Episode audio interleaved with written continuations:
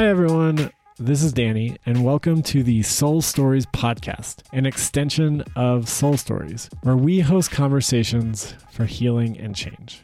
This season, we are focusing on mental health and healing. I hope these episodes are both eye opening and give you a chance to reflect on your own journeys. Thank you for listening and enjoy. Gabriel is a Brazilian therapist and an incredibly warm, meditative, and introspective person. This is a really special episode because he is my current therapist, and we dig deep into the therapeutic process. I talk about what I'm currently working through, and Gabe shares intimate stories that really illuminate how beautiful and challenging healing can be. We talk about being triggered, childhood wounds, and strategies that we use even when they don't serve us. This conversation is informative and insightful. I had an awesome time with Gabe, and I believe you will too. Here it is. Gabe, how do you say your full name? Gabriel de Oliveira Duarte. Damn, I don't even think I can repeat that. That's fine. Yeah. um, so tell us where you're at right now. Where are you coming to us from?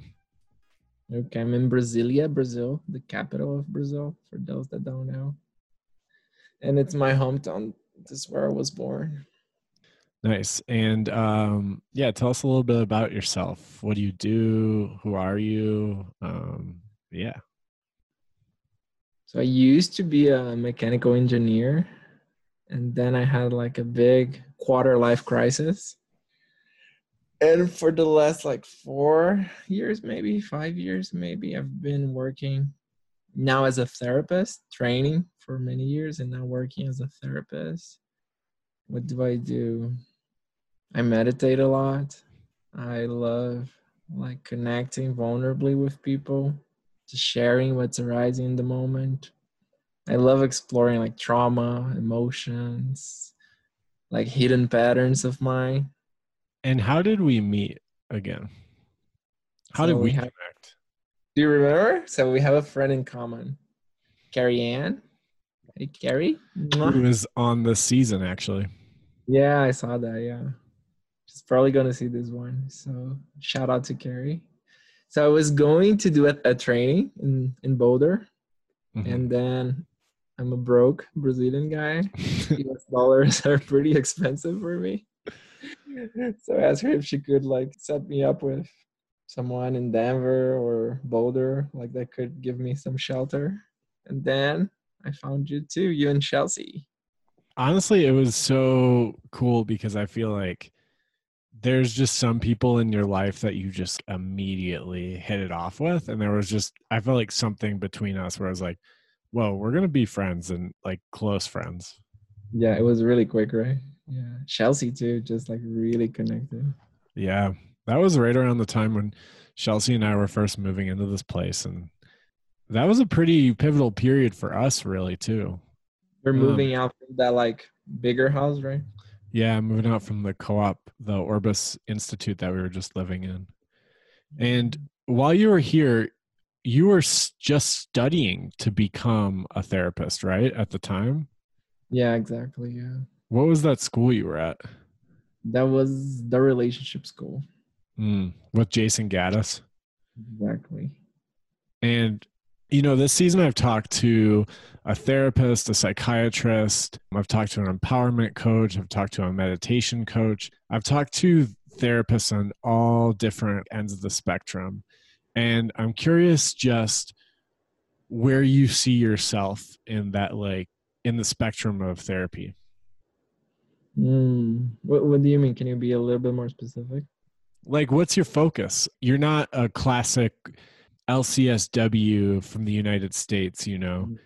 um, that has your certification from you know boston university or something Something like that. Yeah. yeah Like what I've discovered Mhm. within my body, my emotions, my experience is that every single like struggle that I have in life comes from inside, and normally from trauma, unresolved trauma.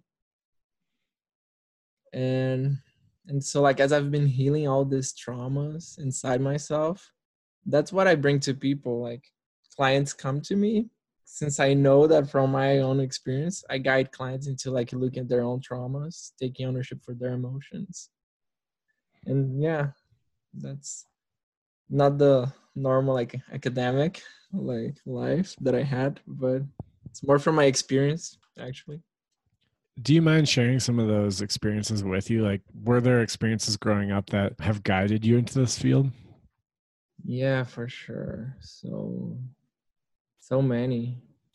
Like there, there was sexual abuse at the age of eight that mm. definitely like now i can see like many years after that that like it was a big big wound that led me to lots of struggles which led me to work on those struggles.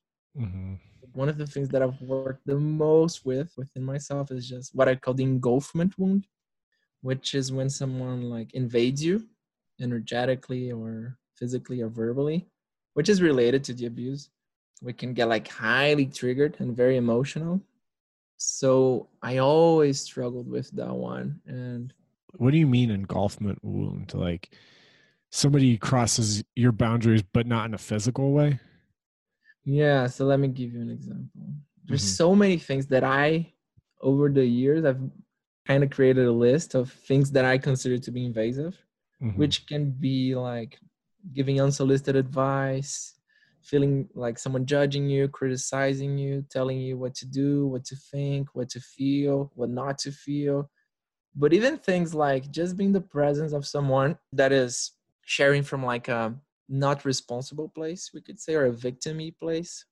That like can feel blaming. Like, yeah, just like being the presence of someone blaming. It's like they're throwing energy in the air and it comes like at us. So all of that physical, of course, uh, abuse.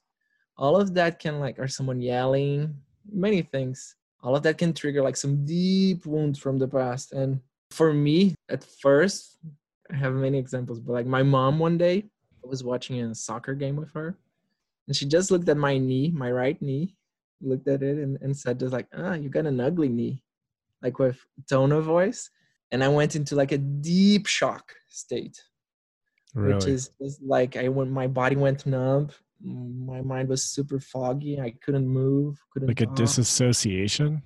Yeah, like a big disassociation from my body. Yeah, and that doesn't come from the fact that she's telling that my knee is ugly right now. It's way more related to things that happened in the past. If that makes sense, it's maybe like five percent now, but ninety-five trauma. Yeah, and when was that? When did she say that? I mean like uh, a few years ago, like three years ago. So you're well into adulthood and you're just having like a trauma reaction. Like a deep trauma reaction, yeah, like shock, like blah. When did From you like small thing? When did you first start working on that and what was that experience like when you first started to work through your trauma? Hmm, what comes up for me, I'm not sure if it was like the first thing, but like the engulfment one. Mm-hmm. I went to a seminar and I had gone on a trip with Danny, my partner, and I was like changing my diet and I was doing intermittent fasting. Mm-hmm. And she was like triggered. She would agree with that. The the like I wasn't eating breakfast, and for her at the time, now it's just like we make fun of it, but at the time, it was like a really big deal for her that I would eat coffee, like have breakfast with her mm-hmm. during the trip. So she was invading me she was like manipulating me i could say like emotionally manipulating me like oh i can't believe that you're not eating with me like like guilting this, you? Yeah like shaming me in a sense. And i was in complete denial that i had the engulfment wound or anything. So i went to the seminar and i asked them like so i'm not scared of her or anything like that. I just want to know like how to proceed. Like should i just say no and they and then they were like okay just close your eyes a little bit. Let's go into your body? And then i was like so much fear anger like what did you feel in your body at that time? Mm, i think it was like shame first for like becoming aware of something that i was in denial. There, mm-hmm. there was like this feeling of like shit i've been in denial and now I said I wasn't scared, but now everyone's seeing that I'm scared because there were like 60 people. Yeah.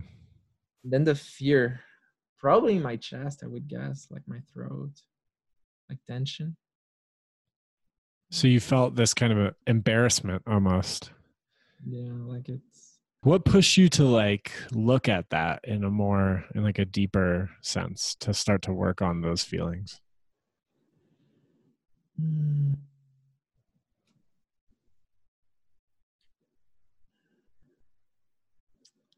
It's funny. I often think about that, not just with me, but also clients and other people were like, what leads us to look into our shit, we could say? Yeah. I think there is like a psychological and like spiritual, even like predisposition that I have that I'm just like naturally inclined to go look at this stuff. I guess that would be the most accurate answer, like for me or these days. Just like a there's like a something inside of me wanted to go there maybe Mm. more than in uh, like regular people i don't know like everyone Yeah, well, I totally resonate with you in terms of for me, and this is what I think I'm hearing, is I have always been naturally introspective. Like I've wanted to learn about myself. And I kind of feel like, and I don't know much, but in my experience, I feel like people interested in learning about themselves in that way are drawn to this field too because Yeah. it, it gives us more resources to do that and more skills. Does that resonate with you? Yeah, for sure. Yeah. But it- it's funny because, like, one of the things that led me to this work was the professional crisis that I was having. But it wasn't just that. Yeah. There's just something that, like, I can't explain that took me, led me here. Like an intuition? Yeah, an intuition and it and it's strong. Now I see I wouldn't know that before, but it's really strong like this desire to heal, to explore. Yeah. Yeah, that's funny. Talking to you, you know, this is going to be one of our early episodes released, um, even though we're recording last. But I just spoke to Christy, who's going to finish out our season. And that's kind of what she talked about too, is just like a natural knowing. It's it's not something you can like pin on, but like this is the path I need to follow. Yeah, it's like, and I have so many friends that w- we could say that we were like in a very similar path and very similar things happened, but like we went very different routes. What do you mean? I went like fully into this like therapies, like psychological, spiritual exploration. And they didn't, they just like, they continued with like the more regular like life in a Mhm. sense and and i can't really like pinpoint like what was the difference like because we were all struggling like with the same stuff yeah Yeah. like kind of mysterious yeah. Yeah, I mean, you say regular life, and I kind of interpret just that in a way like everybody has their own path. I know people have, you know, talked to me about being in mental health and stuff. And the word admirable has been thrown around with the kids I work with, and I really don't like that word because because I'm like, I didn't just wake up one day and be like, I am going to sacrifice myself for the greater good of children. You know, mm-hmm. like it was like it was like I wanted to work with kids. You know, if you- exactly it's like it's not even a choice like yeah, it was my want. It wasn't like I was hanging on the cross like Jesus Mhm. Christ or something. yeah exactly it's so easy to like attach like our value to like being Yeah. Totally. so easy Part of the reason I wanted to have you on is because you're my therapist too. Oh yeah and I've talked a lot about therapy this season, and it's been really interesting because finding you was big for me. Because how how old are you, Gabe? 29 I'm 29, and so it's like going to a therapist at my my age is something I just like never thought I would do, let alone somebody that I'm friends with. yeah it's kind of not the usual route no. And I think there's, you know, I don't think this is I would I would recommend to everybody because I think boundaries in therapy is really tricky. Yeah, and really... and I've mentioned in the past I've had I think you're my fourth therapist. And my first therapist was super enabling. My second therapist was emotionally abusive. My third therapist was absolutely the most transformative part of my life.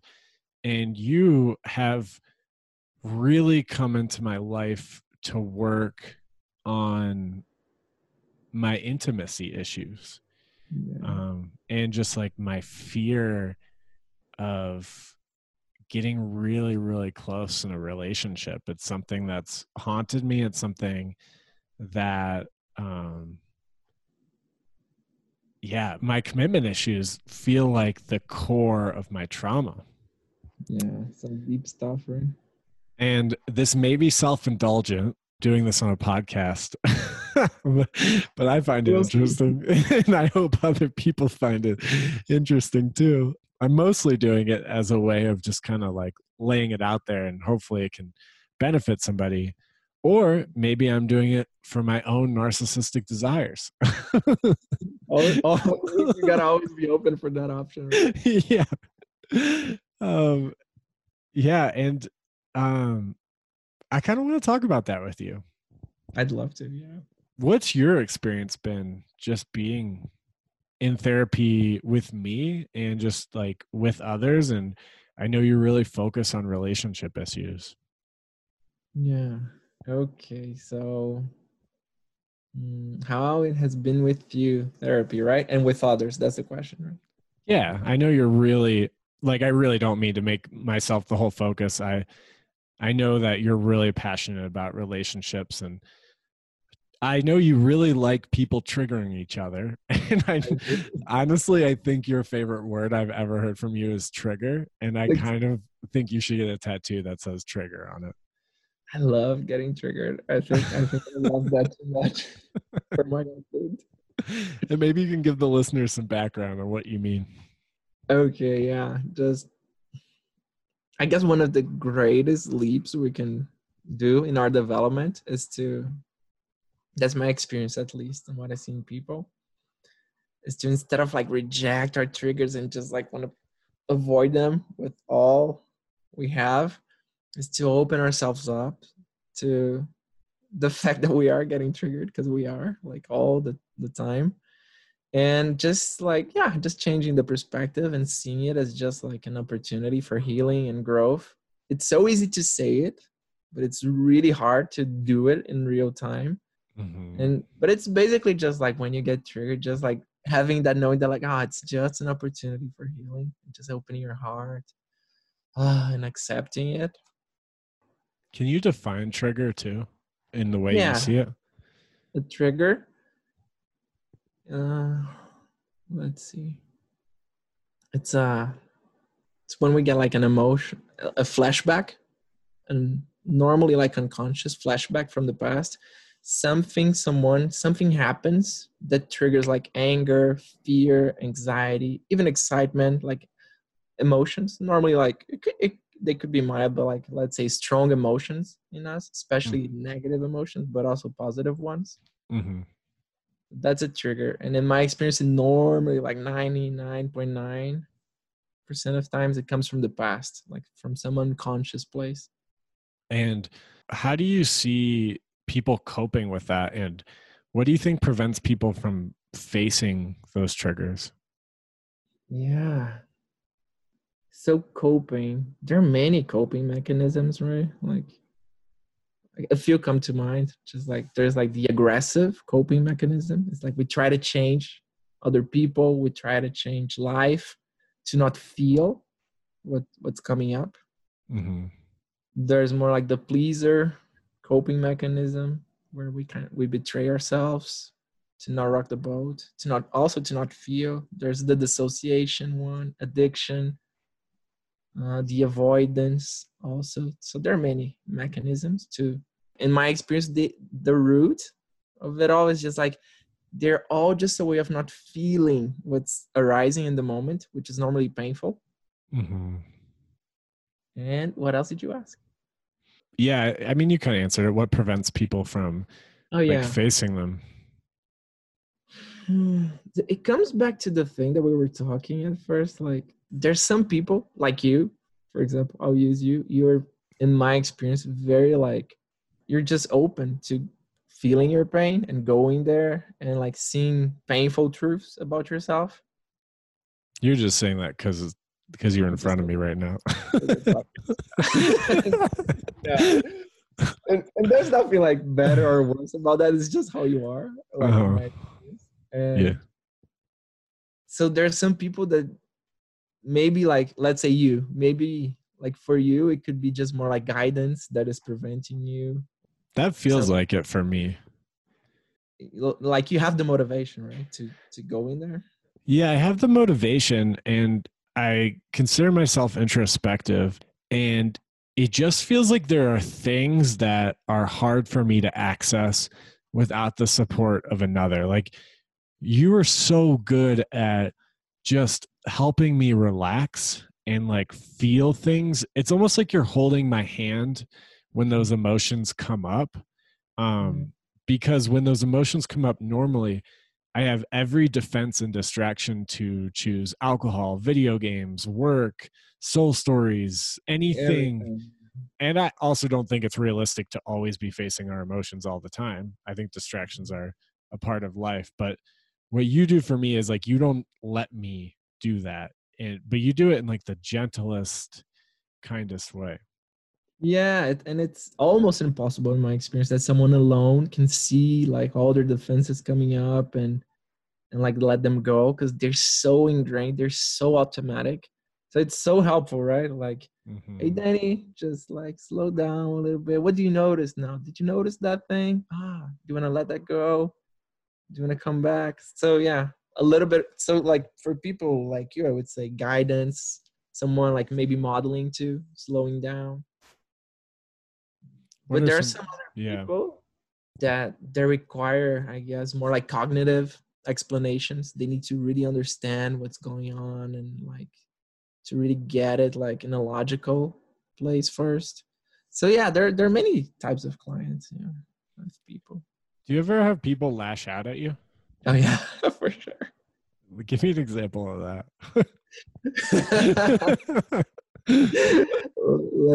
like this woman came to my mind now. So I had this couple once, and they uh-huh. had like they were married for like 20 or 30 years and they were really fucking resentful like of each other of each other yeah uh-huh. of course they had been like repressing and like just Not like talking. acting out on their trauma for 30 years. So there was so much. And they came to therapy. And the guy, it's very like the the how do you say the word? Like this stereotypical like scenario. I don't know. Yeah, right. yeah. Stereotypical. So it's like the guy is more shut down, emotionally unavailable. And and the woman was more like in touch with her emotions, but like a lot of anger was coming out and trying like to like gently like help her see that her anger was hers and like the solution wasn't changing him and that like we had to go in there and feel the anger and that it actually came from the past. But she was like very like so reactive like so she would get right. triggered like every two seconds because ready to fight. yeah. And i would stop her like every single time like oh, okay time out time out okay, let's slow down. And at some point, she was like, "I'm not fucking slowing down, bro." like, You're just like, and then I had to like, oh, time out, time out, like set a boundary with her. Did and, did, how did that end up? Did you keep working with them, or did, was it just too much? Yeah, I didn't. That was the last session, but we, we ended on like a a nice it, it wasn't bad like we were like at least it didn't felt like she was really resentful. It was just like i was like okay like in order for me just me it's my approach to do work we need to stop and feel the anger and stop projecting it. Yeah. And it's okay if you project it but we need to have like that shared reality that that's where we're going. And she was like yeah that's not for me and then okay so yeah that's interesting i appreciate your like lack of control in the situation. You're like, hey, this is an invitation. Like, you're welcome to come with me. This is what I do. And if you're not ready for it, like, I'm not going to fight you on this. Yeah. And, and like, it might just be my method is not right for her, or maybe she's not open or whatever. Right. Yeah. Yeah. yeah, that I really appreciate that because I have been in different areas of mental health, and even sometimes mental health providers like blame their patients for the session not working. Oh, that yeah. And I could see how easy that would be to be like, you're projecting and you won't take accountability. It's just really nice to hear how open and compassionate you are about the people you're working with. Yeah, I, and I see that so much too, like in my life. And I've felt that way, and I've, I've actually act, acted out a few times also, like with clients. Really? Yeah, I remember once that I like because it's like in my experience, it's just like that. We, the therapists, we get triggered and we get hooked, and there's just something about us that we're not seeing that then we get attached to the person seeing something or doing something yeah. But it's just because we're in denial about something. There was like this one session where I was like triggered, just like a little bit aggressive with my client, just like, no, let's do this. You gotta see this. And then and I couldn't see it like during the session. Uh-huh. And then after the session, I was just feeling like like tension in my throat. Oh. And then all the shame in the world just like becoming aware that I was triggered and projecting it all on her. Yeah. What did you do after that? I called her and I said, Hey, can I share something with you? I just want to own something that happened uh, that wasn't responsible. It's probably very hurtful. And but she wasn't she was so this happens a lot. This is really dangerous because she wasn't like the problem is me. I fucked up. Like Gabriel's perfect, and like she was lifting you up on a pedestal. Exactly, that happens a lot. So she was like, he would never make a mistake if he was being more like energetic. I was being aggressive. If he was being more energetic, it's because it's for my own good. It's, it's so oh man, I've seen the dynamic so many times. So I guess it's so important as a therapist because we're in a, in a position of power like to really own our shit. And it's okay. Sometimes it's gonna happen. Like we're yeah. gonna get triggered. I mean, we're not perfect. Yeah. So it's not like you can never get triggered in a session and like fuck up. Of course you can, because it's gonna happen. Yeah. yeah. I feel so passionate about mental health. Maybe not even just because my mom overdosed on painkillers when I was 22 or something and mm-hmm. survived if you're just listening to my story for the first time. But because I think going through the emotionally abusive therapist I went through a few years ago, it was really painful to come out of that. Oh, um, and I don't know if this season is encouraging people to get help or not because I have brought that up a few times. but but I firmly believe in discernment in mental health and like finding people you connect to that you trust that you feel safe with. I would never choose a friend normally to be my therapist, but there's something. Not a good idea. but there's something about working with you where it's like you do such a good job of once it's done, and if me and you chat on WhatsApp or we connect otherwise, it's like therapy's not happening and you're not treating me like a client you're treating me like a friend again and yeah. i just feel so safe because the boundaries are so clear. And i think it's really important to have somebody you feel like you can have strong boundaries with you know? Yeah that's so important. I guess like if we were closer it would come to a point where we wouldn't be able to do it. Oh that's a good point. Speak on that. Yeah that's my experience because like if we had known each other for like many years or something. Yeah, or, or if we were like hanging out a lot.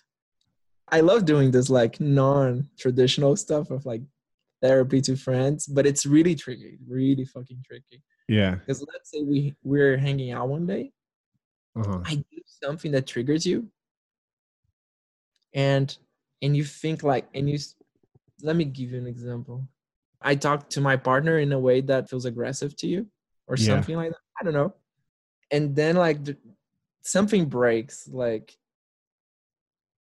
in the dynamic i feel like if we cannot clear that up if it's not 100% like always clear our connection Yeah. and oftentimes with friends like all of my friends there comes a point where i think something they think another thing and we're still like maybe someone is in denial about something or working through something Uh huh. and then there's like this mistrust that is built that really impacts the work in a sense That makes sense. Do- do that, yeah. I do like that. And that is giving me some perspective on what I'm saying. Because I do think, I mean, we haven't hung out since you became my therapist. yeah Um, you would visit um, Colorado once a year. I, th- I think I saw you two or three times for like a week or two at a time. And it does feel like our relationship has shifted because of like the role that we've established. Yeah it's important that it shifts in a sense but we can also be friends like uh, and like yeah and maybe one day like we'll get triggered something will eh, feel awkward and then we have to talk about it for sure Yeah. And then I'll just lash out at you. And yeah, you motherfucking game. I actually have a better example. Yeah. I think the aggressive one wasn't that good. But like, let's say Danny, my partner, is talking to me, and I set a boundary with her. Uh huh. And let's say that you, just like an example, you are still in denial about like how it affects you when people are like have have the energy that Danny was using on me. Let's say, Mhm. and you are not setting the boundary.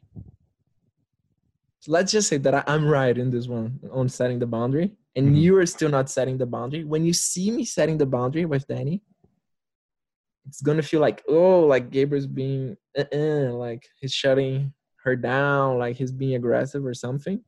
Mhm. When in fact it could just be that like you were really scared to do that yourself, and then pff, we have like a big dynamic going on now. Are in this scenario, are you saying that I'm witnessing you set a boundary with Danny Yeah, exactly. and I'm judging you because I'm not used to you setting that boundary? Exactly. Let's Some- say just an example. Sometimes like setting a boundary can be misinterpreted. If it's like new, if people aren't used to you doing that, it can be uh, interpreted as like an attack or something. Exactly, yeah. And then it's like, how can I trust this guy if he's doing that? So it it, it creates something, yeah. In a sense. Yeah, it's sensitive. As you mentioned, like that person that you were working with projecting onto you and lifting you up on a pedestal, that I'm sure can happen a lot in a place where somebody feels so vulnerable and like is releasing so much. Oh, for sure.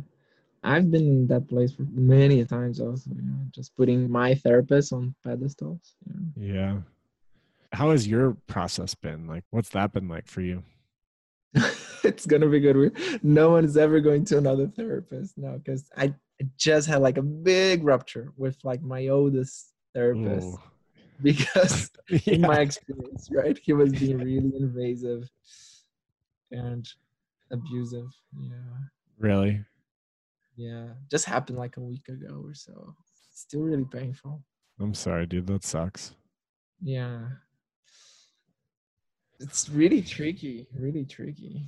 it's tricky it, it takes work i feel like to find somebody that you can really trust and also that can like meet the needs that you have so i think a good example of this is jenny my previous therapist really work through the initial like breaking through my trauma the really deep and dark and heavy resentment i carried towards members of my family Yeah. and the feelings of worthlessness and hating self hatred. She really got me down to my core. And I feel like I gained so many skills. So when I'm going to you, it feels like a new challenge, but it feels like I already have a foundation coming Oh, to you. And so with that foundation, our work to me becomes less heavy. It is heavy work, but it's not, you know, if we're comparing it to a video game, the first session with Jenny was like hard mode Yeah. facing like the final boss. And for me, Nightmare. and yeah, and with me and you, it's like an open world video game where I feel like I'm exploring with somebody and fighting different, you know, evil people along the way. Video game metaphor. and yeah, it's just different the level of difficulty and challenge. And so I, I say all that because I feel like it's important for people to find therapists who will meet them where they're at at the time. yeah, it's so different. Like you said, like the first time someone is getting in touch with their emotions, their trauma, it's really fucking intense. Yeah. Yeah. You need to go way slower. It's it's very different. Yeah. Yeah. Well, let's talk about me. um, I want to talk about some of the strategies you used. Um, Okay. Yeah. good. And some of the strategies you like to employ. Because honestly, some of your strategies just feel pretty accessible. Like people could even utilize them themselves. No, for sure. Yeah. One specific that you remember, or do you want me to just share? I think about you take me into this memory of I'm like five years old and I'm in my mom's room mm-hmm. and my mom is really sad and I can't help her. And I can picture it just like growing up with the cigarette in her hand and the Mountain Dew You're back in there. her bedroom and I'm I'm there and I'm just curious about like how you get me there and like what your process is. Okay. We, yeah. Let me. Let me. So so one thing that is really like the core of the way that I do my work is getting the client in touch with the wound that is so anytime a client comes to therapy so it could be anything just like any problems like i kind of know by now right that it's like oh a wound is being triggered. There's a wound inside that is being triggered. Mm-hmm. Even though it doesn't seem like it normally it's the case. So you want to like in a session at least i want to to get the wound triggered open again during the session. So we want that to happen in the here and now so we can explore it. Does, does that make sense? Yeah. and there are a few ways you can do that. So one way is like just the person sharing about something. You can just ask them like how do you feel right now sharing this? It's always about coming back to the body.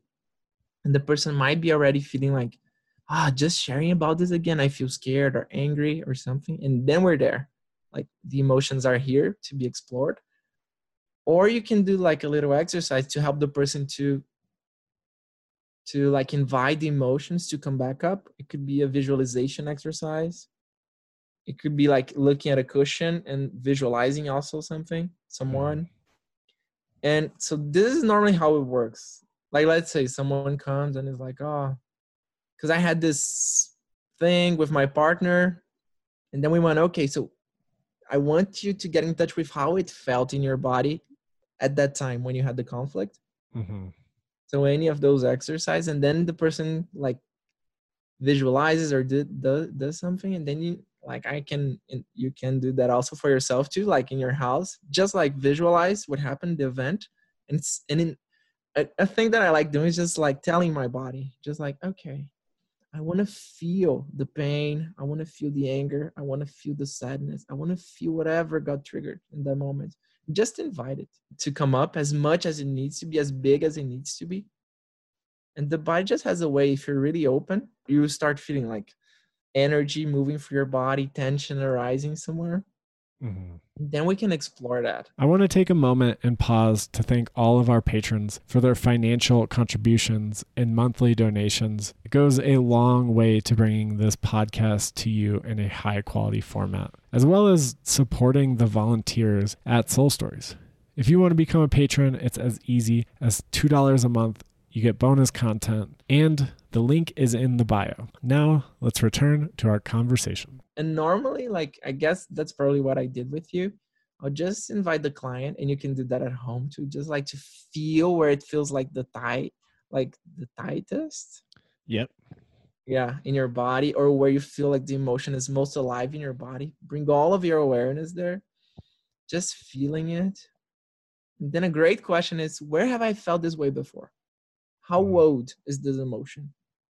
And it's amazing. Just by feeling it connecting with it memories start arising. So probably this is what happened. Like you did a visualization with something that was happening right now. I took into your body. You probably like let's say connected to your chest some tightness and then i asked you that. And you're like okay when have i felt this same way in the past? And then memories just come up normally. And you're like back there whoa like five years old. And many other things right? Th- does Yeah. that make sense? Yeah that's that's totally what it was. And it's so interesting because i thought that feeling wasn't mine. I was blaming that feeling on someone else in my life. Oh, and so then when you take me into that feeling and then my current reality fades away and i'm just in the memory and my body which you do a good job of not letting me fall into my memory. You like really keep me in my body to feel through those emotions. It's helped me be like oh this Oh, is shit. this is mine. It's just been here for a long yeah, that's the biggest shift someone can can have is like oh shit it's been here since i'm five. Yeah so ah so it has nothing to do with this person Yeah, and it can that sense. no matter like insert person A B C D E F G, that feeling's gonna get come up. yeah because it's here yeah that's i wouldn't say it's a requirement for healing but it's when you see it like that it's just ah it's mine then you're ready to to stop wasting like energy there and come inside right Yeah, man, there's I've spent so much time like blaming my and you know these emotions still come up and even after doing this process with you, I still have these feelings come up and it, t- it sometimes it'll take me days to be like, "Oh, it's mine." Like I'll still be stuck in blame for many hours. Um, yeah that's so common yeah it's so fucking strong like the the fear normally Yeah. What is like what is it? Why would I even want to hold on to that feeling? It it doesn't even make sense. You know, it just it just makes my it just makes my life harder, you know? I, I love the inner child metaphor. So we can think that like for a, little like child, hmm just feeling rejected, it normally comes down to to like being scared of being alone, being rejected. hmm Even if it's invasion, nor like if we go like all the way like working through the traumas, it's always just fear of being alone, fear of being Really? rejected. Yeah, normally. Or fear fear of death also. Mm. of not existing that that's a big one too and and like for a little child because we, we really lose touch with that but like when we were really young just like mom or dad not like looking at us really affectionate just like small things for a young ch- child it's like holy fucking shit they might abandon me mom is not like giving me unconditional love right now and attention it might mean that she's going to abandon me and reject me. And if she does that, I'm gonna die. Because you have no way die. of taking care of yourself. I'm gonna die. So it's like it's like if there was a lion like in front of you or like a snake. It's so so strong. I cannot emphasize this enough. Yeah. And to not feel that fear, right? We we create these protections of blaming, of whatnot, right? hmm and and and and like in a sense for for our nervous system is like if i let go of the blaming for the child it's like i'm gonna die i need to keep like in a sense it because it could be like blaming could be just like crying and asking for mom to come. Yeah. and nowadays it, it's blaming. It's like eh. But for for our nervous system it's like if i let go of this strategy i'm gonna die. It's so like i'm not wired in it's wired into us from such a early age. and it's so deep so strong. So it's like i'm not gonna even let you become aware of this. You're just going to react. Like if there was a snake coming at you you don't have time to become aware and feel it right so it's so so so so strong Yeah. It's not about our like logical brain. It's mm-hmm. about this reactive system, our nervous system and how we respond to it. needs to be that quick to protect us. Exactly. Yeah. And it just so happens that like now that we are, the, it was really useful as children. Like our lives really depended on that. Yeah. But now that we're adults, like being rejected or abandoned, it's it's not gonna kill us. But for our bodies, right? It feels like so we're really attached to our strategies. Even though it creates suffering, it, it keeps us alive in a sense, right? Yeah. It's comfortable. It's it's what it's like for me it's what I know. It's how I it's how I've spent many many years and I've lived, you know, my life's been fine, you know. I could I could I could say that and like get away with it, you know. Yeah, for sure. for the rest of your life, yeah. Yeah, totally. Yeah, man. I feel like I need to schedule another session with you soon. That's what I'm taking. yeah. oh man. What have been some success stories that you've come across and like some moments that you've felt really proud to be a therapist? Oh, there's so many. Let's see which one comes up. Mm. I, like I get to Oh, so many like beautiful moments. There are two that come up like stronger now. Mhm. one is so like wrong. so I, I was doing like a group therapy. Hmm and my brother were, was participating so that's the wrong part because you should never do therapy with your brother but not anymore because we hit that, that point where it doesn't work anymore. And and man my so this one is uh, so special because my brother has been like suffering with depression for the last 10 years. Younger or older? Older. Hmm two years older. And and he's had like five many therapists but i would say like four or five like that he went like more times. And he has always been so invaded and misunderstood and invalidated and just really abused emotionally abused in a sense because he struggles with a lot of anger.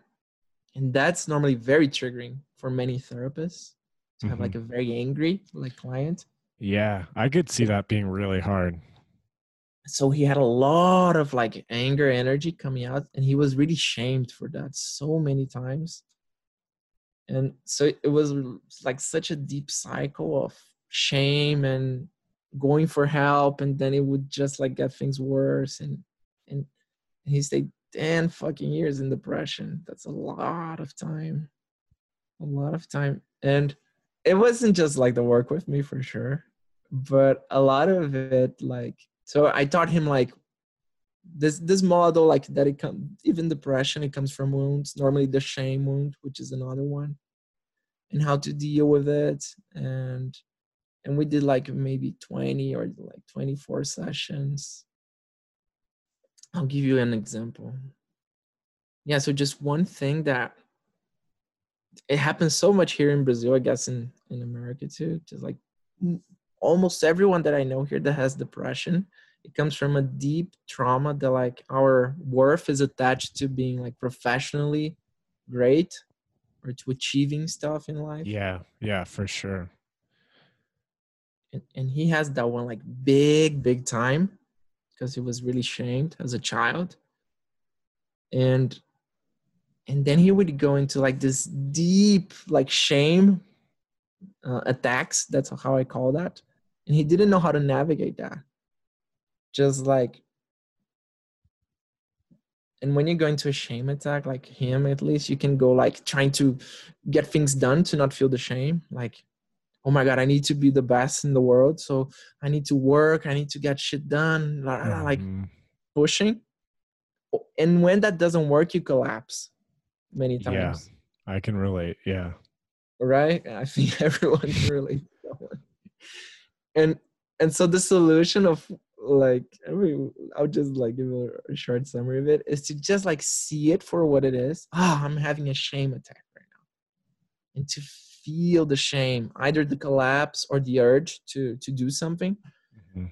just go inside and just uh, just be with it just breathe just release it so there are many things you can do.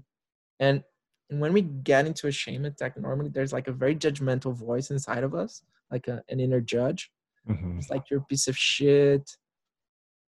You can't even wake up. You can't even work. You're such You'll a never figure it out. yeah you're worthless.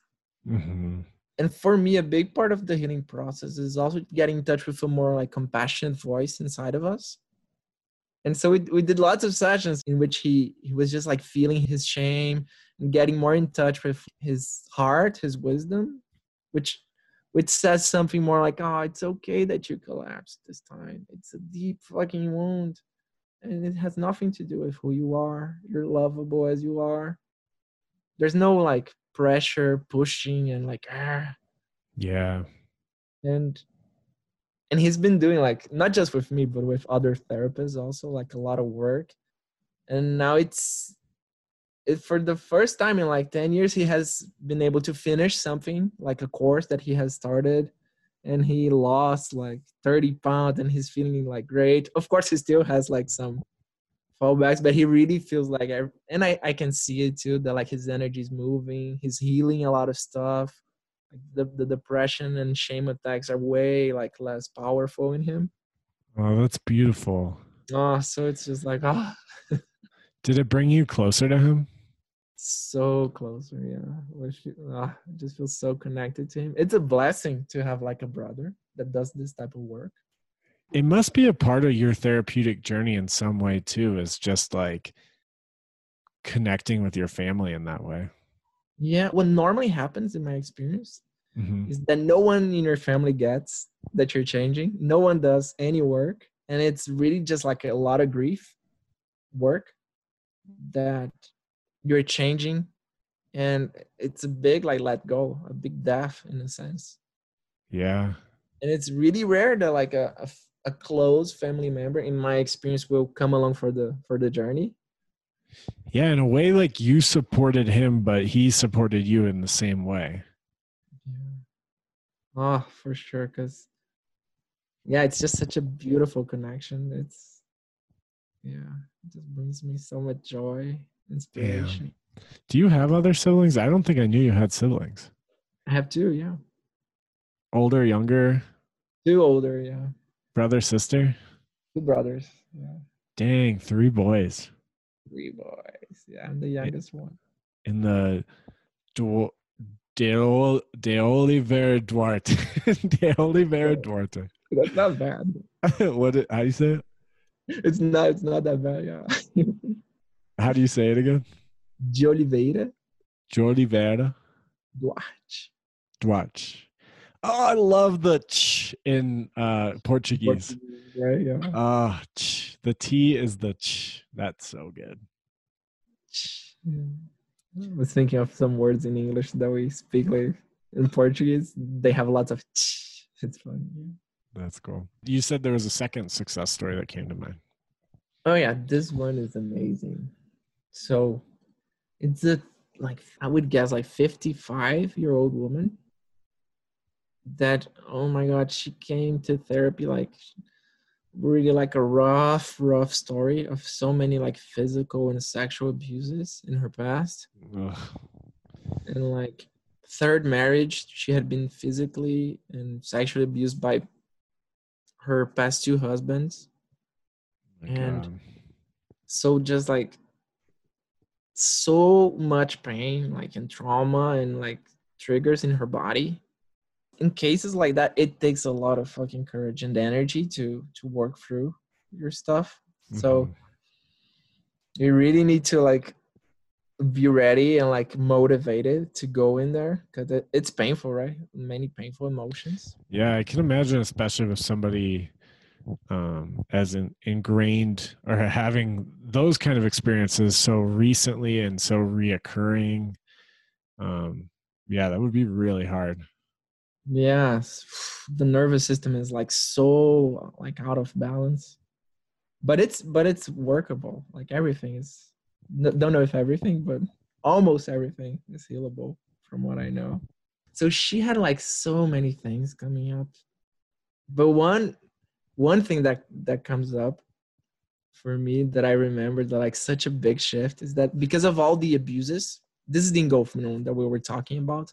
All of her boundaries were destroyed. So anytime someone would like invade her somehow, like emotionally, energetically, she would just go into shock and couldn't do anything. So she would just collapse.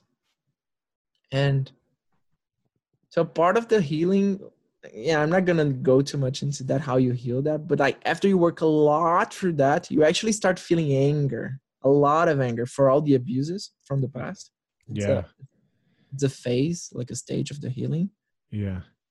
And we did, I don't know, maybe we did like 30 sessions. And she had like the person that was really triggering this wound of hers was her boss being really invasive and she would just like collapse and she was feeling like so bad and depressed and resentful but she couldn't like do anything about it set any boundaries with her boss yeah and we did like so many sessions and she would just go into her like shock and and then a memory of her dad like beating her up and and panic would arise and just like relentlessly like just feeling the panic and uh, creating more inner space to be with all those emotions. And after i don't know maybe like the 20 something session there was like a very remarkable session where she came out from the shock and got in touch with the the anger. And because we would normally go there and there was just like panic and shock. Mm-hmm. and then one day like something happened like we came back to a memory. And for the first time she was like oh like i'm fucking angry that this person is talking like this to me. And we were like exploring the anger. This is like good anger that gives her energy to like set her boundaries again she actually had like a big ass sword in her in her house. A what? A sword because she practices like, oh a sword. a sword yeah. I don't yeah. know if that's and then we were just like and the body kind of knows what it has to do to heal. Yeah. And i just asked her something like okay so what do you feel right now? Like you need to do like to to move this energy? And she just like got up, got the sword, and started like swinging the sword like, like funny ways. and she was just like, like feeling the. She's like warrior mode. warrior mode. And then in the other day, she set a boundary with her boss for the first time. And she yeah. was like, you know what? It's not okay the way you're talking to me. And she's from Northern Europe.